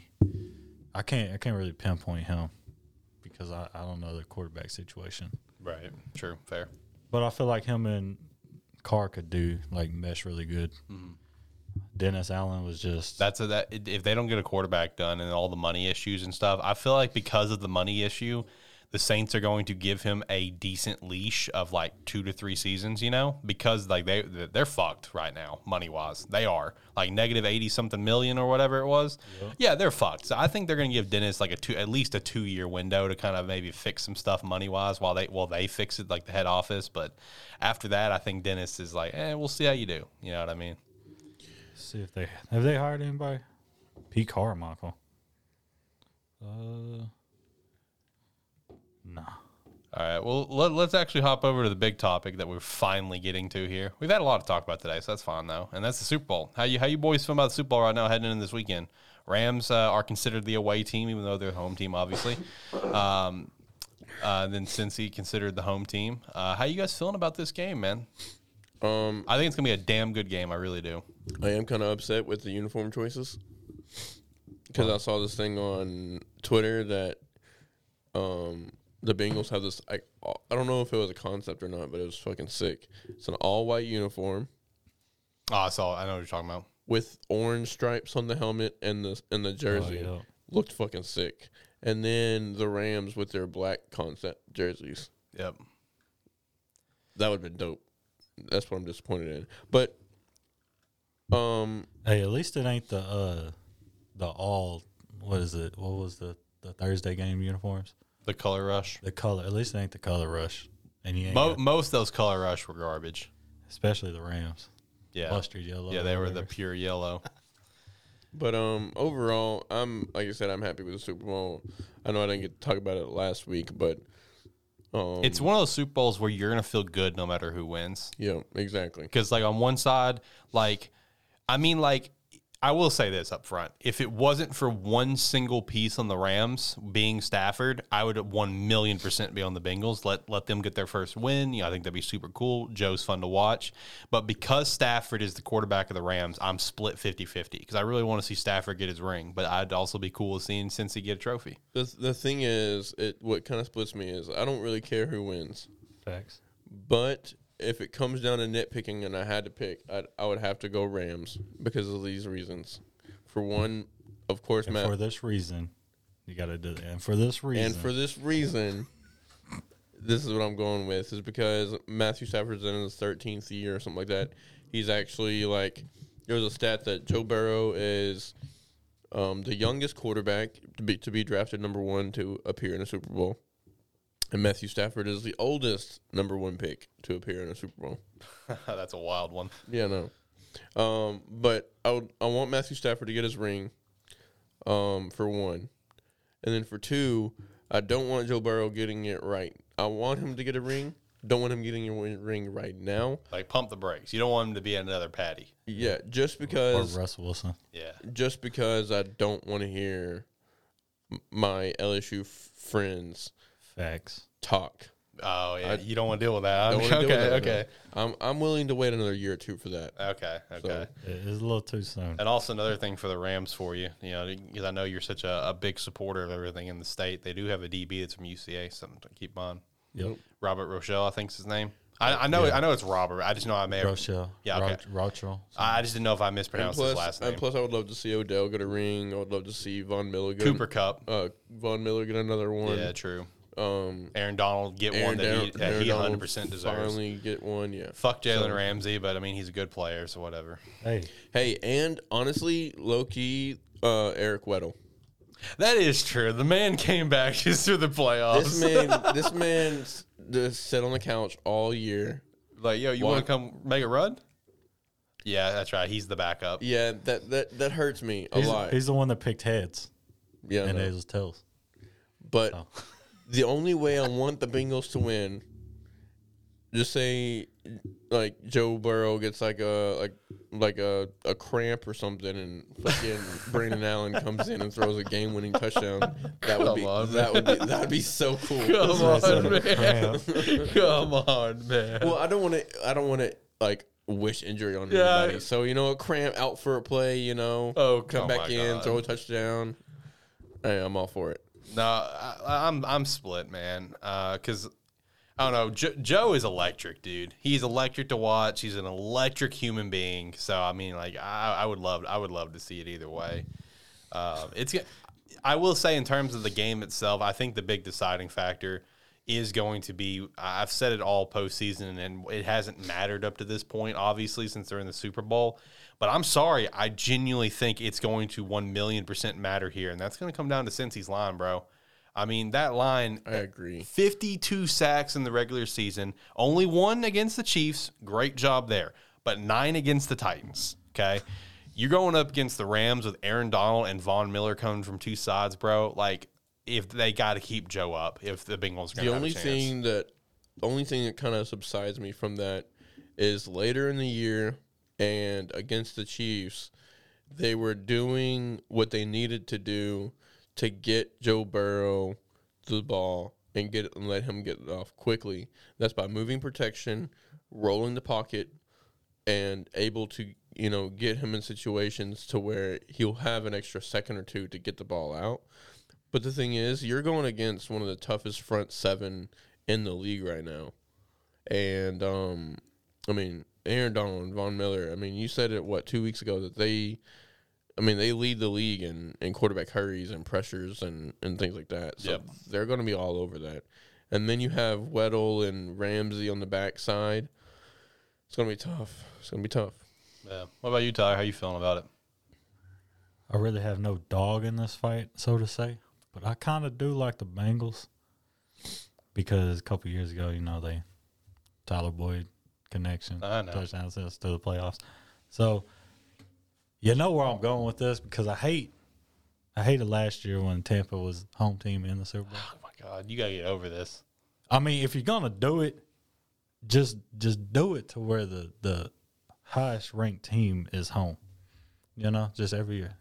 I mean, where's it at next year? Bro, it's just a coincidence. Yeah. You got to get over this. Where's it at next year? You got to get over this. That's the thing. It is just straight coincidence. These stadiums and these cities, they buy the spots for the Super Bowl 5 years ahead of time. Yeah, like it's so far ahead of time, bro. Where is it? Okay, so we're good. Next year it's in Arizona, so. We're good, he says. Oh, man. What a shot at all Cardinals fans. I swear that I don't even know a Cardinals fan, so it's all good. I've never met one, so. Man. So, yeah, Kyler Murray, he probably knew that. That's why he wants to leave, you know. But, yeah, I'm not really a fan of a home team playing in the Super Bowl. Oh, my God. You got to get past this. Like I said, the only reason why I'm okay with it is because they do these bids. They built their team for this. So I got to respect that. They did. The Rams did. They put all the chips in for this season. Yeah. And the Bengals are not even supposed to be there. Yeah. Like, that is so true. Like, no one thought that. So easily the Rams are going to win. Like, if you just look at the teams, you just take the records away. You're just like, how is this like a regular season game? Like, this is not no Super Bowl. Like, who would have thought the Bengals would be there? So let's ride with the Bengals. You know what I mean? Joey Burrow, he was cooking something up when he's like, hey, forget offensive line. We can always get an offensive lineman. Let's go get Chase. You know? I mean, it was definitely the right call. I mean, it worked. It was definitely the right call. It worked. Because you can always build a line. Right. But, I mean, you can't get a talent like Jamar. Especially when you played in college with him. Yeah, have that connection already. Which, I saw this stat. Speaking of Jamar Chase, I saw this stat. He has more yards in his rookie year this year than, like, Randy Moss and Terrell Owens, Jerry Rice had it in their combined first 2 years. Which is wild because Randy Moss, the GOAT. The looks Tyler and Alex was gave each other. Bro, we've had this debate for like 10 years now. Yeah. Years. The two debates that I've had ongoing with him and Brady, and then one with me and Brady personally, when it comes to me versus them two, it's who's the GOAT between Randy and Jerry. And then the constant debate between me and Brady is the best running back of all time. Naturally, you know, you've seen his nickname. It's Cowboy Dick Rider. He's a Cowboys fan, so he's hard set on Emmitt Smith. And me being a Bears fan, you would think that naturally I'd say Walter Payton. Nope. No, I actually say Barry Sanders is the best running back of all time. No cap. Yep. And it is a constant fight with those two arguments with these guys. I mean, to me it goes Moss. No. Terrell Owens. No. And then Jerry Rice. No. See, bro. To me, I think you got to kind of open up here a little bit more. I mean, if we're going to talk about this, receiver-wise, you got to look at it this way. Marvin Harrison's got to be in there. Chris Carter. Isaac Bruce. The Larry Fitz. Larry Fitz. Who was the dude that played on the other side of Isaac? I forgot. Torrey Holt. T.O., I mean, there's... Look at that. Stop. You type in best wide receiver all time. The first one pops up, Randy Moss. Stop. He's not the guy. I even forgot about Michael Irvin. I mean, there's... Calvin Johnson, which honestly would be probably my pick on just raw talent and being able to do the things that he was able to do on the field. Andre Johnson, you know, he got the best hands. But, I mean, and as far as running back, I mean, I think... If I was to pick somebody right now, it'd probably be Barry Sanders. Brady. But the thing is, like... Jim Brown was pretty solid, though. And what's impressive with Barry is that, I mean, he did it and he retired early. Yeah. So, but, I mean, you also got to add in there, I mean, you got Walter Payton, you got... Jim Brown. I mean... LT. Yeah, LaDainian Tomlinson, which The only reason why I watched the fucking Chargers back in the day. Yeah. Adrian Peterson, too. You got to give him some love. Yeah. So, I mean, it's definitely a wide thing. The way I kind of scale players is Gale Sayers. Yeah, Gale Sayers is a great running back. Man. Rip. Bo. The thing is you the way I kind of scale players is – accolades as far as awards. So, like, you know, your play of the years, your Pro Bowls, your rookie of the years, your Super Bowl rings, all that. And then, you know, your stats, of course. And then on top of that is just an eye test, right? Right. And I think that's one thing, like, when it comes to basketball, why I have LeBron James as my GOAT is because of what he's able to do on the court, right? I mean, this man is 6'8", and doing the things that he's able to do in the type of league that we're in right now. Mm-hmm. And in the same way, going back to football, I mean, Calvin Johnson, that he was literally, and even like now with DK Metcalf, like if you would have shown somebody DK Metcalf 15 years ago, they'd have been like, that guy is a lab experiment. Right. Yeah. He is a Madden creation. Yeah, a Madden character. So, I mean, the things that these people are able to do just by a strict eye test and their talent has got to be some kind of scale when talking about, you know, greatest of all times. So right. That's all good points. It's all good points. But going back to the Super Bowl, I think the Rams is what, a 4-point favorite? Yeah, -4 right now. Money line, 198, plus 166 for Cincinnati on the money line. Over under right now, 48.5. We got Super Bowl favorites here as well. I don't know how. I mean, this game. I think the bottom line is I think this game is going to be a very good game, and that's ultimately what I want. You know, I want a game that's going to be competitive throughout the entire game. You know, last year's obviously blowouts stink to watch unless you're a fan of the team that's dominating. You know what I mean? Other than that, they stink to watch. Yeah. You know, obviously that Patriots-Rams was a snooze fest. And even though it was electric to watch, I mean, the second half, Patriots-Falcons, in my opinion, stunk because it's like one half of pure dominance and then another half of pure dominance from another team. Yeah. And it's like, let's get competitive throughout the whole game. You know what I mean? Because, I mean, let's be real. While, yes, that comeback was unbelievable to watch, that second half was boring because it, you know, and the first half was boring unless you were really pulling for the Falcons. You know, it was a boring first half because it was one team dominating. So at the very least, I think this game will be very competitive throughout the whole thing, which is ultimately what all I want out of it. Just some other kind of Super Bowl topics that you boys were throwing in the chat this week. What's like your best and worst memory from a previous Super Bowl? My least favorite. I've got a couple. I do too. Of course, yeah. I really didn't like the Broncos. Yeah, getting dog walked. Getting absolute murdered. I don't like. I'm not a big fan of the Big Ben to Holmes in the corner end zone. Oh yeah, really wanted the Cards there. Yeah, I did too. That's when I was a big Cards fan because I've always been a kind of a Kurt Warner fan, and of course Larry Fitz. I think he's another guy that deserves a ring. I don't know if he'll go ring chasing. No. He'll probably retire as a Cardinal without a ring, but he'll go down as one of the possible greatest of all times and Hall of Famer. And then, of course, Marshawn on the one. Why didn't you do it? I know. That's probably one that hurts me the most, especially like recent anyways. Yeah. And then my favorite moments – I would definitely have to say New England getting beat by the Tyree catch. Yep, pretty much. Yep. That's definitely one of my favorites. Eli escaping was pretty. Whole play. Yeah, that whole play is just insane. I still rewatch that play every once in a while, and it's just insane to watch. And actually, you'll be a fan of this one. Bears Super Bowl first play of the game, first kickoff of the game. Devin Hester takes it back for 6. See, that's one of my favorites. Every Super Bowl for me, I can just turn on the game, watch the kickoff, and as long as they don't come back for a touchdown, I can turn off the game and call it a successful night. So that way, Devin stays on a pedestal as the greatest returner of all time. Man, he needs to be a Hall of Famer. I agree. You know, first ballot.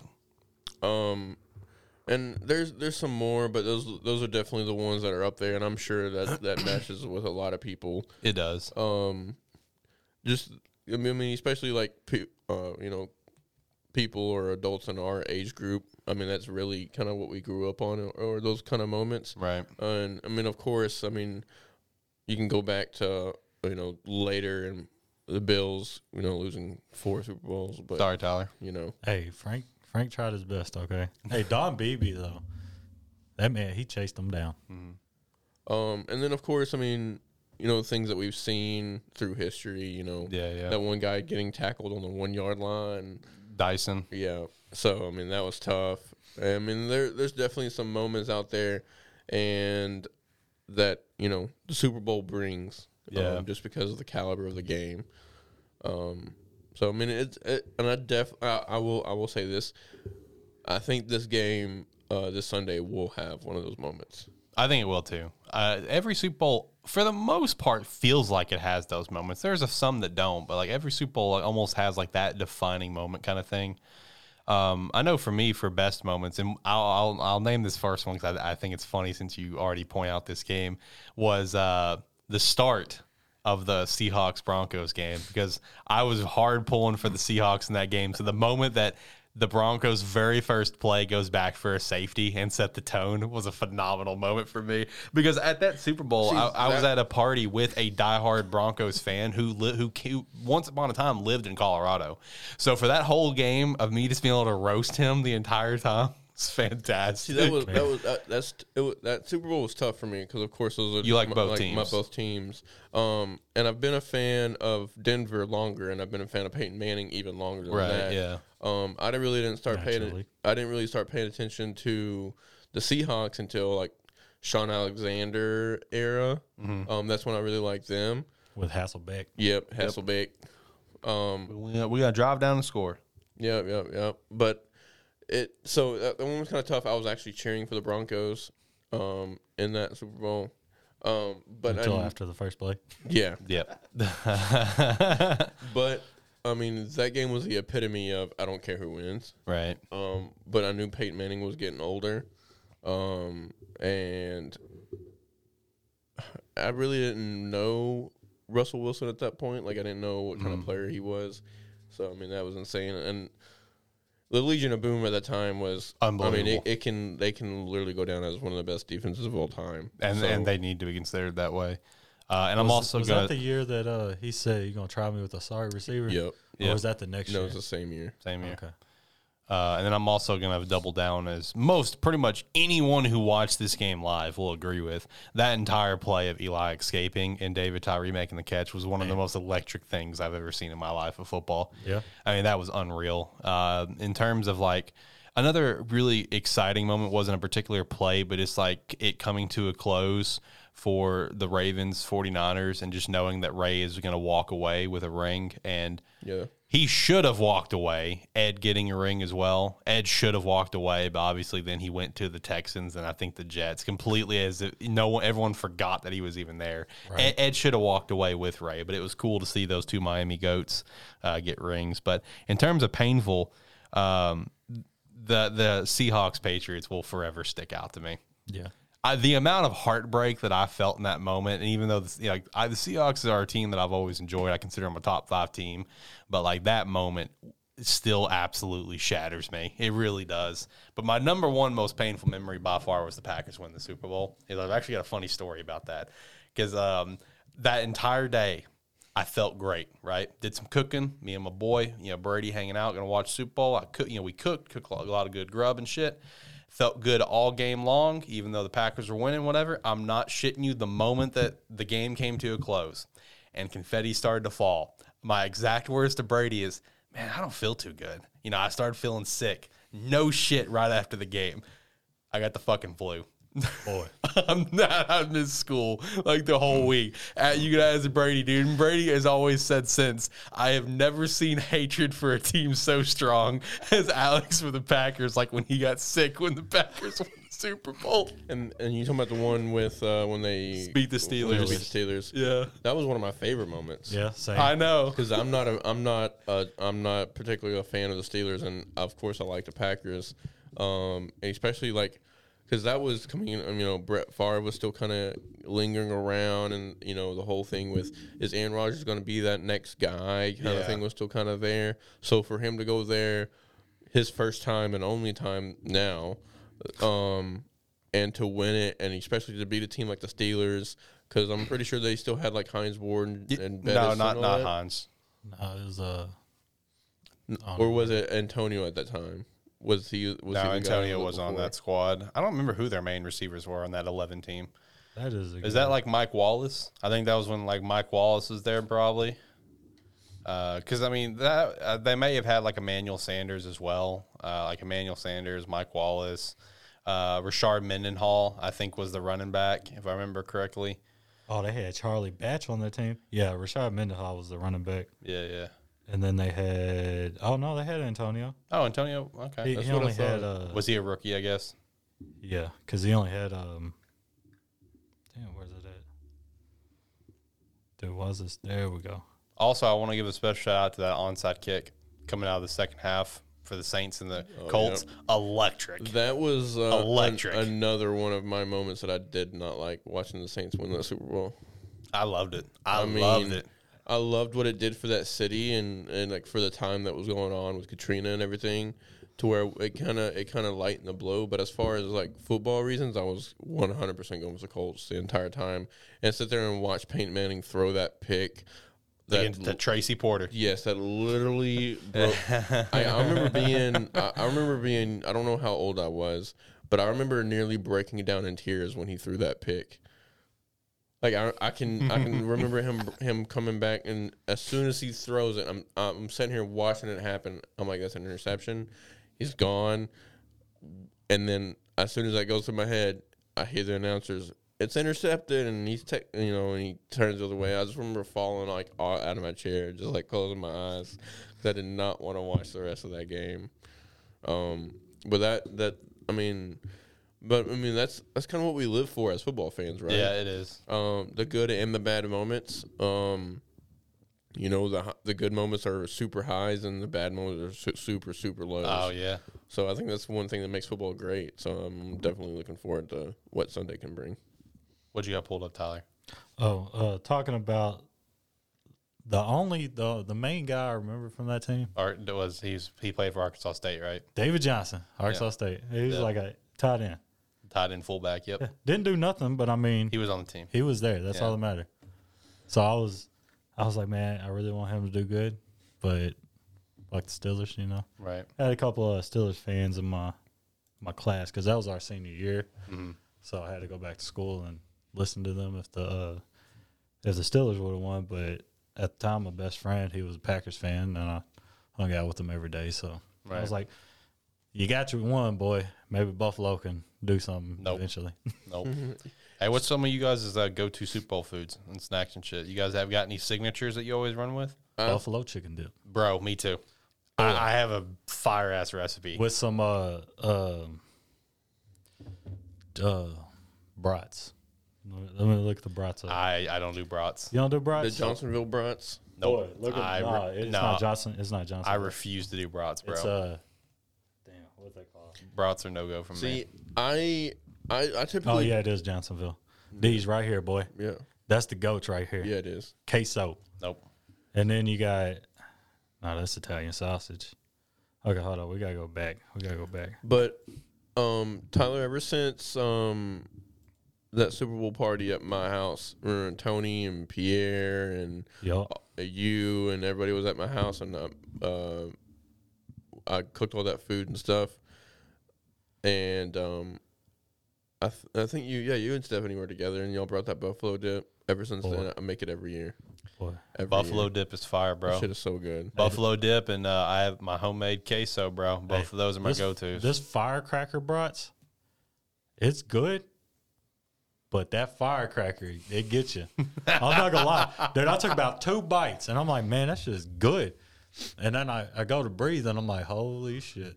Is this about to be a food show again? Like it was last week. I literally listened to like the Did you enjoy our 20-minute food talk? I forgot to ask you. I shit you not. I'm sitting here because I was listening to the show on my computer, right, on YouTube. as I always do, because I'm trying to push that a little bit more with our YouTube. And I know we get views on Spotify and all of our other stuff, but I'm really trying to push the SparkE3 YouTube out there and get it more views, get it more likes. Because honestly, I'm not ashamed. That's where the money is, with sponsorships, and that's what everybody looks at.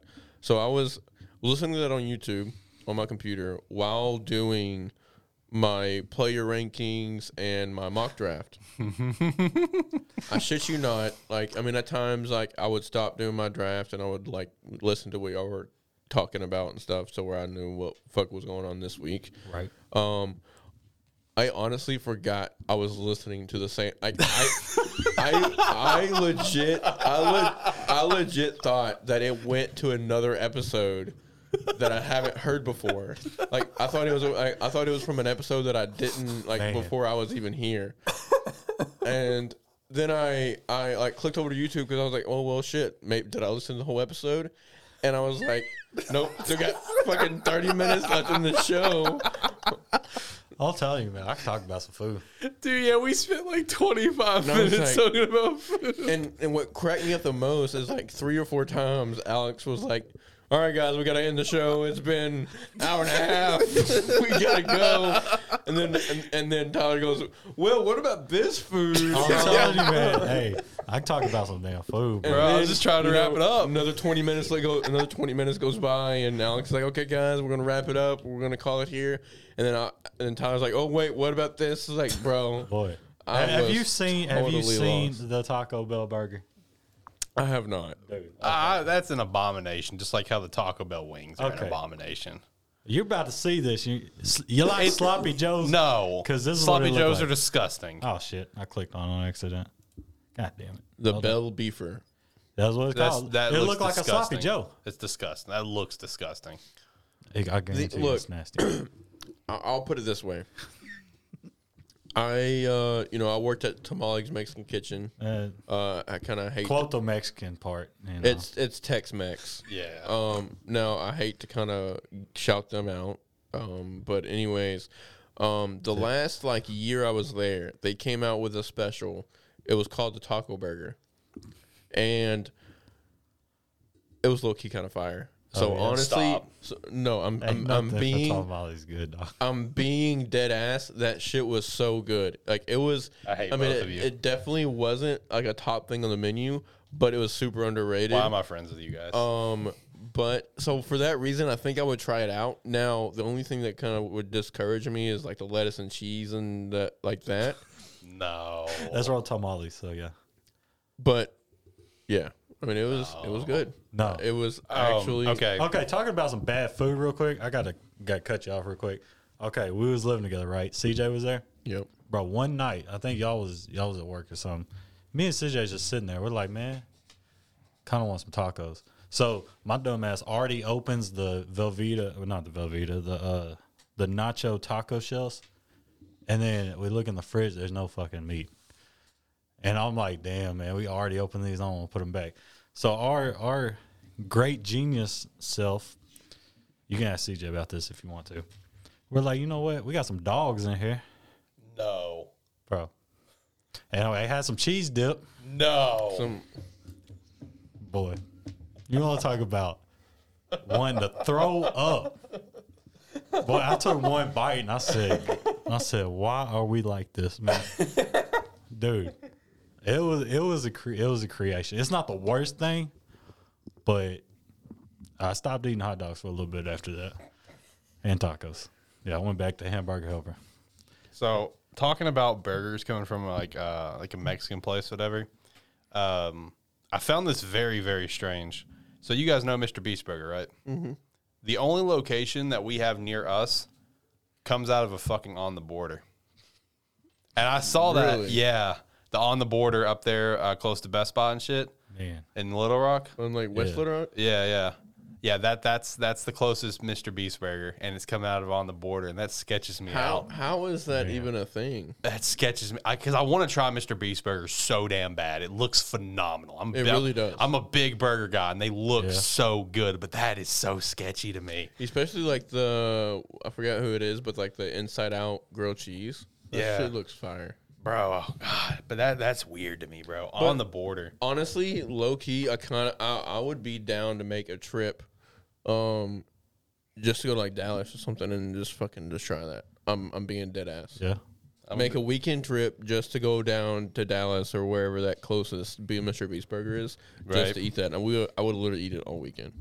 I will say, you know, if you ever want to make a trip for a dope-ass burger. Especially since I think July. It's either late June or July. Tim the Tap Man is doing his tailgate, and it's in Arlington. No, it's in Frisco. Okay. So I'm going to it, and that would be so dope to go to. Right. And stop by some Mr. B's Burger. Dude, I want to try Mr. B's Burger. So March 5th. Sacramento comes to Dallas if you want to go to a basketball game. Yo, you know, low-key, I have been hitting up, like, seeing it, like, tickets and stuff for, like, any Memphis games. Let's look at the tickets for these. I'm not going to lie. I did look at the I've looked at some Memphis tickets out of curiosity. So, I'm going to be honest with you. I don't really give a fuck where we would be. So, $20 for a ticket. That's like not too bad. Man, not too bad. Bro, I've only been to one NBA game in my life, and I had the fucking suite, and I don't know if I can downgrade. Okay, well, we can scroll down a little bit because company paid for it, bro. Company paid for it. Hold up, man. Where are we at? Three tickets. The thing is with NBA games, you always have those rich fuckers that never, like, they'll buy their tickets but never come to games. So, like, literally in the third quarter, you just go down and, like, sit on the court. Yeah, man. Damn, that's way up. That's on the. Yeah, I ain't trying to. It's on the rafters. I'm not trying to do all that. Right. See, I like these row A's because. I'm not very – I don't fall, so to say, but I am clumsy and I am scared of heights. So the only time I will look at one of these, like, upper decks is if I'm talking, like, the first 3 or 4 rows. After that, I'm good, dog. I ain't trying to – because I had a bad experience where I felt like I was going to fall off of the arena because I'm sitting like this, you know, Alto – Verizon. Simmons, that's what it's now, Simmons. You know how the very top of it is like you're damn near climbing up like a ladder? Mm-hmm. That was scary. That was for Arkansas game like in 2000-something. Right. 8, 12, 11, 9. What are we timestamped at right now?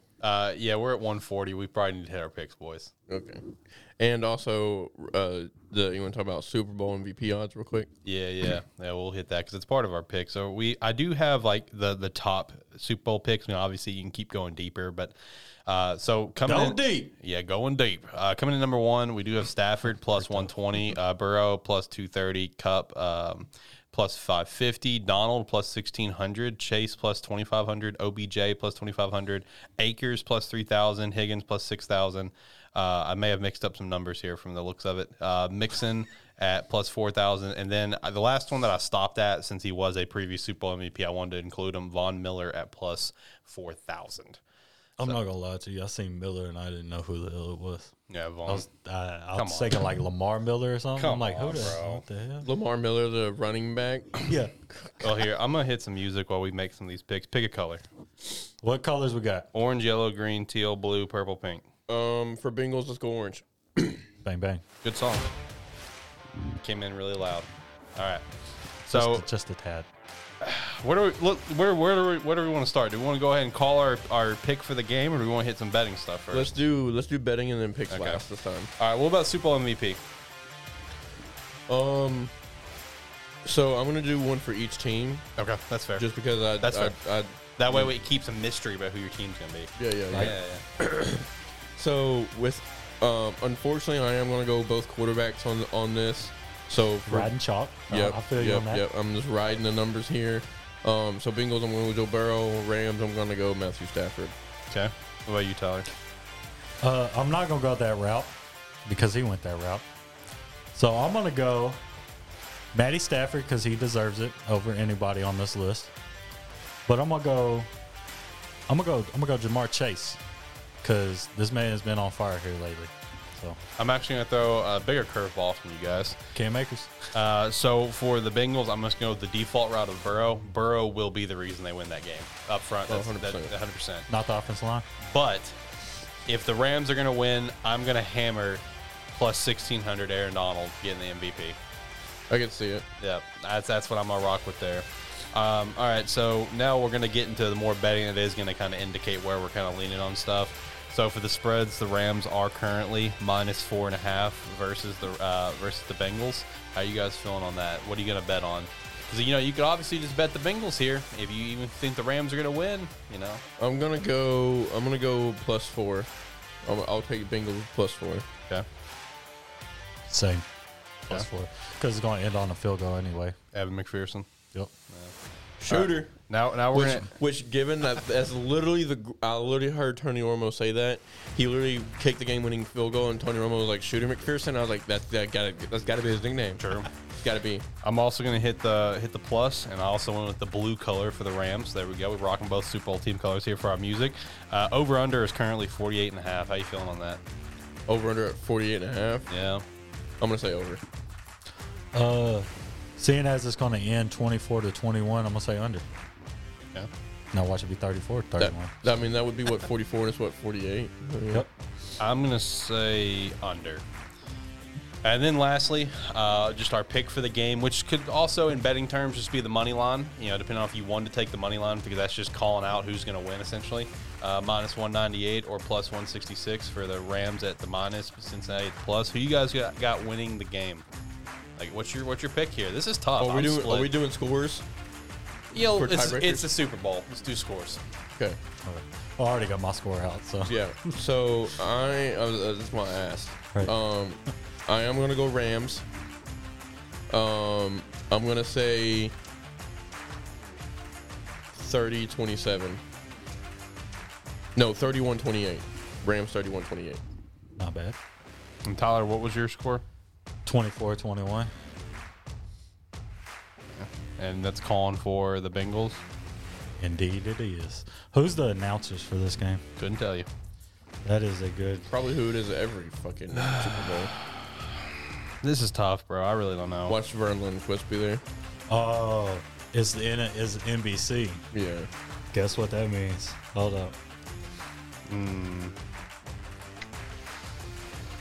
Oh, God, I'm so split on this damn game, bro. Like, I really am. I don't know who's going to win. I don't know. For some reason, bro, my gut is just telling me that the Bengals are going to win. My gut is just telling me this. The analyst announcer is Chris Collinsworth. Of course. Who played for the Bengals. Oh, my God. Who played for the Bengals. My gut is telling me it's going to be the Bengals, bro. I'm going to rock with the Bengals. And for score prediction, I'm also going to change my betting here. I'm going to go ahead and go over because I feel like a 28-24 could be the score. Yeah.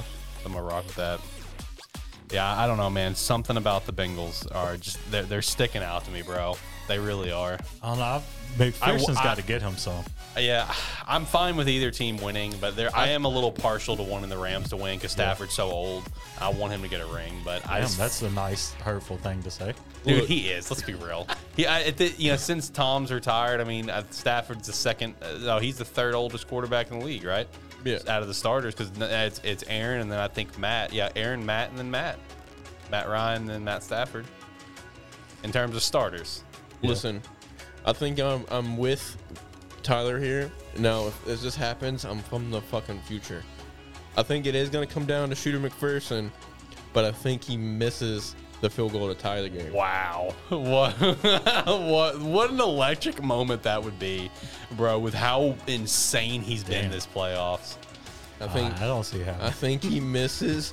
It's going to be, I'm going to call this right now, it's going to be a 49-yarder from the left. What is he, right-footed? It's going to be from the opposite hash from what his foot is. So it's a little bit harder of a kick. 49-yarder, opposite hash from him. He's going to miss it. Damn. See, I was thinking he's going to hit like a 52-yarder to win it. See, with my score prediction, I think it's going to be a 24-21 game, and Cincy's going to get the go-ahead touchdown to win it instead of – Okay, not a walk-off win? Yeah. Because it would be 27-24. Well, yeah, that's what I meant, 27. Yeah. That's how I see it playing. Well, unless they just send them out there to kick the extra point just to be dicks. They typically will do it, even if it's like a, maybe not the Super Bowl, but typically they do let you kick the extra point. Yeah, I see it being 28-24 because I feel like the game is going to come down to the final seconds for the Rams to try to get something. They're just not going to. That's just the norm. I think it's going to be 24-21, and Cincy's going to get a TD and go up to 28-24, and then Cincy's going to finish it off there. Hold down on defensive side. I feel that. It's going to be a good game, though. I'm excited. And I watch it be like 55-3. Yeah. Oh, my God. At that point, I'm turning the game off well before we get to the end of the game. Watch it be like the Rams and Patriots. What was the big high-scoring game? The Rams and Chiefs. Watch it be like a score like that. Oh, that'd be insane, that Monday night game. Yep. That game was absolutely unbelievable. Well, I would definitely take that loss on the under. That's true. Yeah. All right, bros. Let's wrap this up because I'm hungry. Same. Yeah. We talked about food again. We made a mistake. You door dashing or something? I don't know. I may go get something. I haven't been to the grocery store yet. That's part of my problem here. So. You only got 900 things in your deep freeze. Let's not talk about the deep freeze. Don't talk about the deep freeze. What about you? What's for dinner? I have no idea, but I did have a Velveeta cheeseburger Mac little heat-up microwave thingy, and that shit is fucking fire. Okay. So, I haven't eaten today. So what are you feeling? I'm gonna go keep it classic. I'm preparing myself for Sunday. I'm gonna go chili dogs and Ruffles. There you go. Getting ready for the game. That sounds so fucking good. It does, yeah. Chili dogs are good, bro. Get hungry. All right. Well, if you made it all the way to the end, we appreciate you, especially since this is a longer show. Hopefully the Super Bowl is going to be absolutely phenomenal. Hopefully it won't be a snooze fest. Hopefully there'll be good commercials. There are some commercials that I am looking forward to. Halftime show is going to be lit. Halftime show will be pretty dope. There's going to be some good commercials throughout the show. I think there's going to be some commercials for some Marvel stuff, so I'm pretty excited for that. I don't know exactly what was going to be there, but I want to say there's something Marvel that's going to be there, so that's pretty dope. Also be on the lookout for the GTA 6 trailer during halftime. Yeah, right. I'm being dead ass. Make sure to go check us out at our website, SparkE3.com, as well as our merch store, SparkE3Shop.com. Join the Discord. We'd appreciate that. Follow us on Twitter at TerribleFBShow. Check out the other shows, Game Static, MM Plus, and Talk Movies and stuff. With that said, we appreciate the hell of you for listening to A Terrible Football Show. See you next time. Don't make it fun.